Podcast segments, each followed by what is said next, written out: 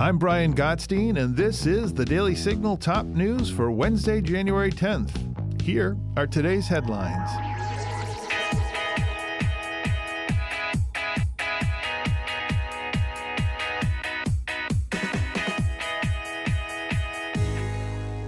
In a chaotic day on Capitol Hill on Wednesday, a House committee leading the impeachment inquiry into President Joe Biden advanced a contempt of Congress resolution against the president's son, Hunter.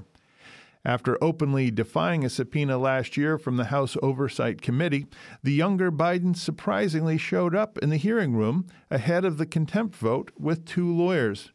According to the Daily Signal's Fred Lucas, Florida Republican Representative Byron Donalds said the president's son expects to follow a different set of rules.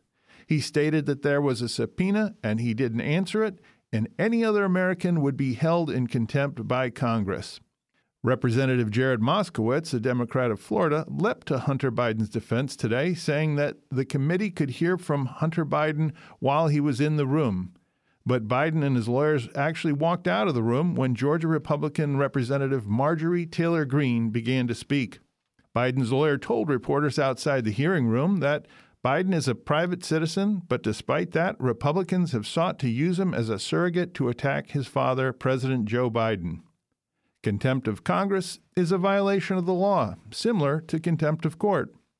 On December 13th, the day the subpoena directed him to appear before the Oversight Committee for a closed door deposition, Hunter Biden instead gave remarks outside of the Capitol, defying the subpoena. His lawyer said he would appear in public testimony only. The full House will vote on the contempt resolution next week. On CNN Tuesday, House Armed Services Committee ranking member Representative Adam Smith, a Democrat representing the state of Washington, stated that President Joe Biden needs to evaluate his relationship with Defense Secretary Lloyd Austin. Smith said Biden should consider firing Austin if he doesn't have a plausible answer as to why he didn't inform the White House that he was hospitalized for prostate cancer surgery in December and then again for several days in January from complications after the surgery. The president wasn't informed of Austin's cancer diagnosis until Tuesday, several weeks after the initial surgical procedure, the White House said. Breitbart reported that Smith said he thought Austin had done a great job as Secretary of Defense, but that the U.S. is in a very difficult national security situation and that there's no excuse for not having informed the president that he had cancer and that he was hospitalized and having surgery. Smith added that we need Austin to answer the question why did he think it was appropriate for him not to tell the president? He also said he couldn't imagine a plausible explanation that justifies Austin's decision to keep quiet. Naval forces from the U.S. and the United Kingdom have repelled the largest attack yet on Red Sea shipping by Yemen's Houthi rebels, according to UK Defense Secretary Grant Shapps. According to the BBC, carrier based jets and warships on Tuesday shot down 21 drones and missiles launched by the Iran backed Houthis. The Houthis claimed that they targeted a U.S. ship in retaliation for the killing of rebels who tried to attack a container ship last month. The U.S. military said the Houthis have carried out 26 attacks on commercial shipping in the Red Sea since November 19th.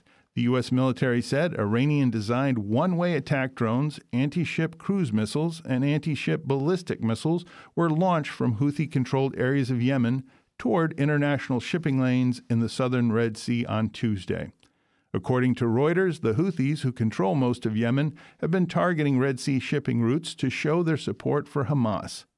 The BBC reported that a Houthi spokesman reiterated that the Houthis would continue to prevent Israeli ships from navigating in both the Red and Arabian Seas until Israel ends what he says is its aggression on Gaza. House Republicans initiated impeachment proceedings Wednesday against Homeland Security Secretary Alejandro Mayorkas for allowing millions of illegal aliens to enter the United States. During a House Homeland Security Committee hearing chaired by Representative Mark Green, a Tennessee Republican, lawmakers discussed the need to impeach and remove Mayorkas from office in the wake of the historic crisis at the southern border. The Daily Signal's Jarrett Stepman reports that Green said Mayorkas intentionally created conditions for chaos at the border that led millions of illegal immigrants from around the world to cross into the country in an unprecedented and wholly avoidable crisis. Green said that between February 2021 and November 2023, Customs and Border Protection recorded more than 8.1 million encounters of inadmissible aliens at our borders nationwide including more than 6.7 million at the southwest border alone. He also said Mayorkas repeatedly had misled the American public and Congress.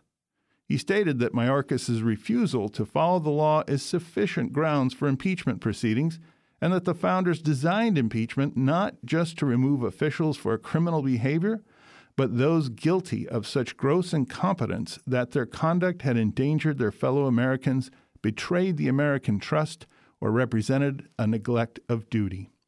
Representative Bennie Thompson, a Democrat from Mississippi, said that the Republicans' plan to impeach and remove Mayorkas is about appealing to campaign donors. He said Mayorkas has done an excellent job keeping the border secure. Despite what Republicans would have you believe, he said, Secretary Mayorkas is enforcing immigration law. And that'll do it for today's episode. Thank you for listening to the Daily Signal's top news. If you haven't gotten a chance, be sure to check out our morning show right here in this podcast feed, where we interview lawmakers, experts, and leading conservative voices. Join us tomorrow morning for the Daily Signal Interview Edition. Rob Bluey is interviewing Marissa Streit, the CEO of PragerU. They'll discuss the mission of PragerU and how they use video to simplify and communicate policy ideas to a non policy oriented audience. Also, make sure you subscribe to the Daily Signal wherever you get your podcasts and help us to reach more listeners by leaving a five star rating and review. We read all of your feedback. Thanks again for listening. Have a great night, and we'll be back with you all tomorrow morning. The Daily Signal podcast is brought to you by more than half a million members of the Heritage Foundation. Executive producers are Rob Bluey and Kate Trinko. Producers are Virginia Allen and Samantha Aschieris. Sound design by Lauren Evans, Mark Guiney, and John Popp. To learn more, please visit dailysignal.com.